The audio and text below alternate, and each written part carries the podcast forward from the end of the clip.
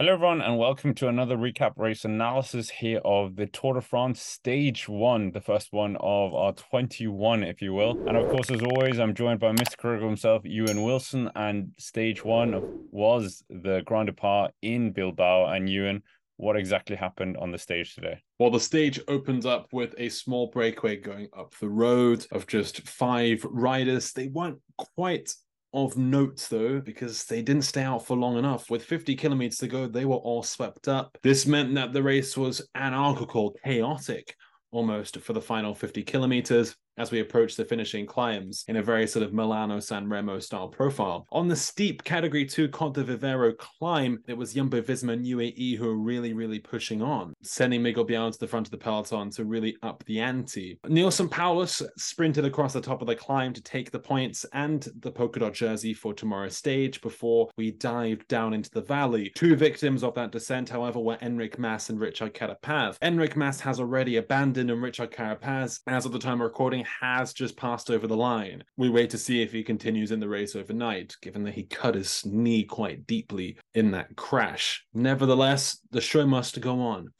And as we get onto the Côte de Pike, the very, very steep finale climb, Felix Großschartner att- attacks up the road. UAE is sort of letting every other team chase on.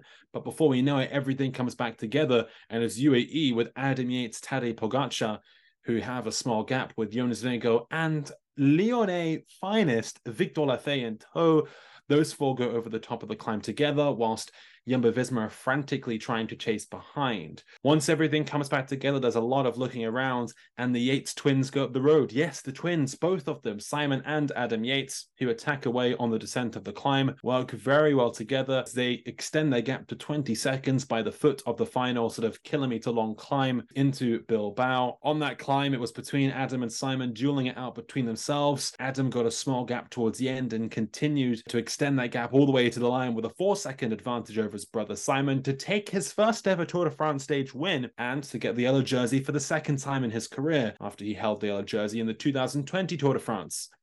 Yes, that Tour de France, the COVID one, won by Tadej Pogacar. Behind in the second group on the road, Tadej Pogacar actually won the sprint and posted up for the line as if he won the stage himself in that Slovenian champion's jersey, ahead of, wait for it, Thibaut Pinot, in fourth place on the stage, and Michael Woods in fifth. This group came home with a number of the key favorites, including Jai Hindley, Mikel Landa, Jonas Vingegaard, how could we forget, Mattias Skjelmose, and David Gaudu. Day one, Pogacar, Vingegaard still together with Pogacar getting an early four second advantage with the bonus seconds that he got in third place. UAE in the driving seat, you could say, in the yellow jersey, already with one stage win to their name. And you could say a pretty good stage for the United Kingdom, now leading first and second in the GC classification. Yeah, quite an incredible win. We haven't had two brothers finish 1 2 since the Schleck brothers. I, uh, well, yeah, Frank and, and Andy. Yeah, the big question here Adam Yates, we flagged him up so many times. A few people didn't agree with us that he was one of the key signings coming from Ineos to UAE and was definitely going to be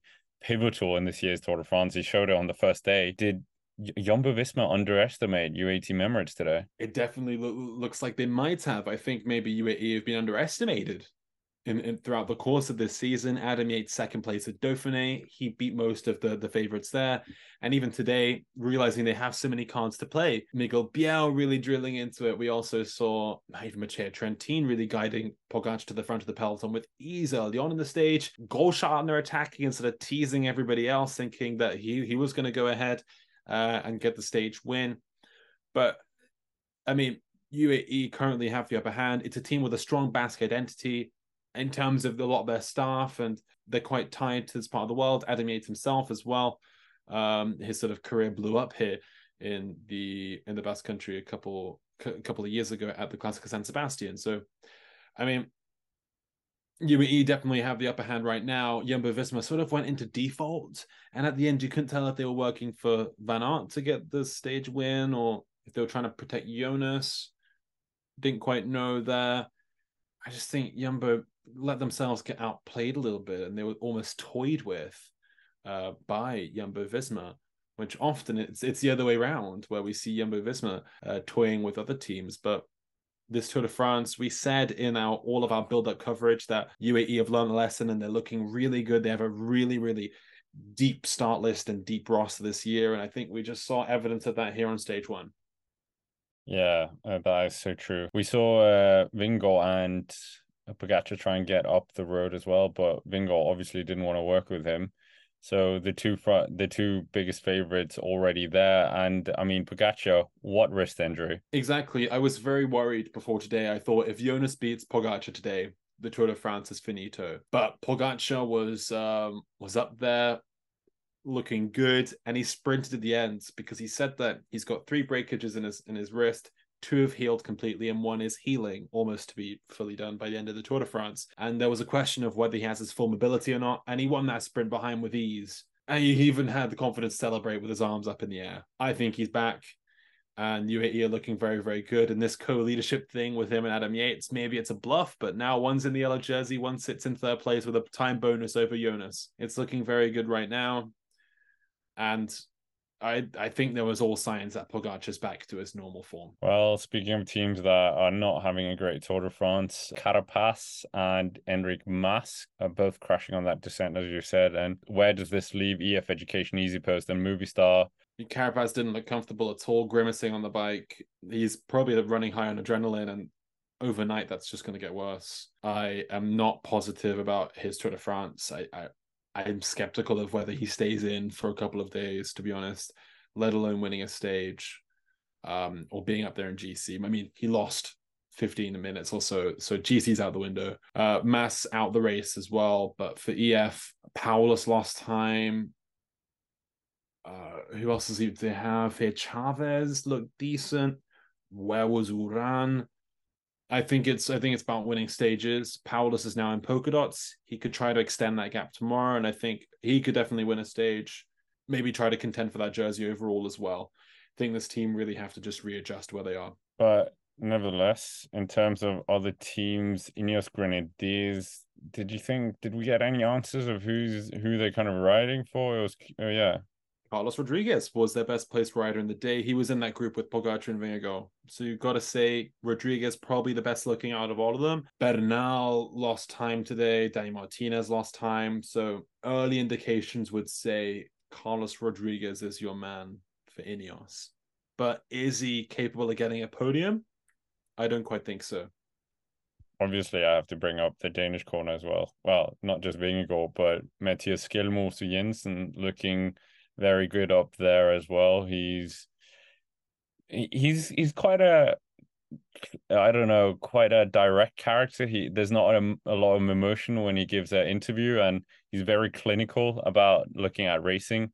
So uh, yeah, it definitely looks like Trek Segafredo with Mads Pedersen going out the back when we were a bit shocked about that. Do you think maybe Skjelmose can be up here teasing a top 10, top five or something. Yeah, I, I think it could be. Once we get into the high mountains, it will be another question. But on these hillier stages, they're more Skjelmose's territory. He's looking very good.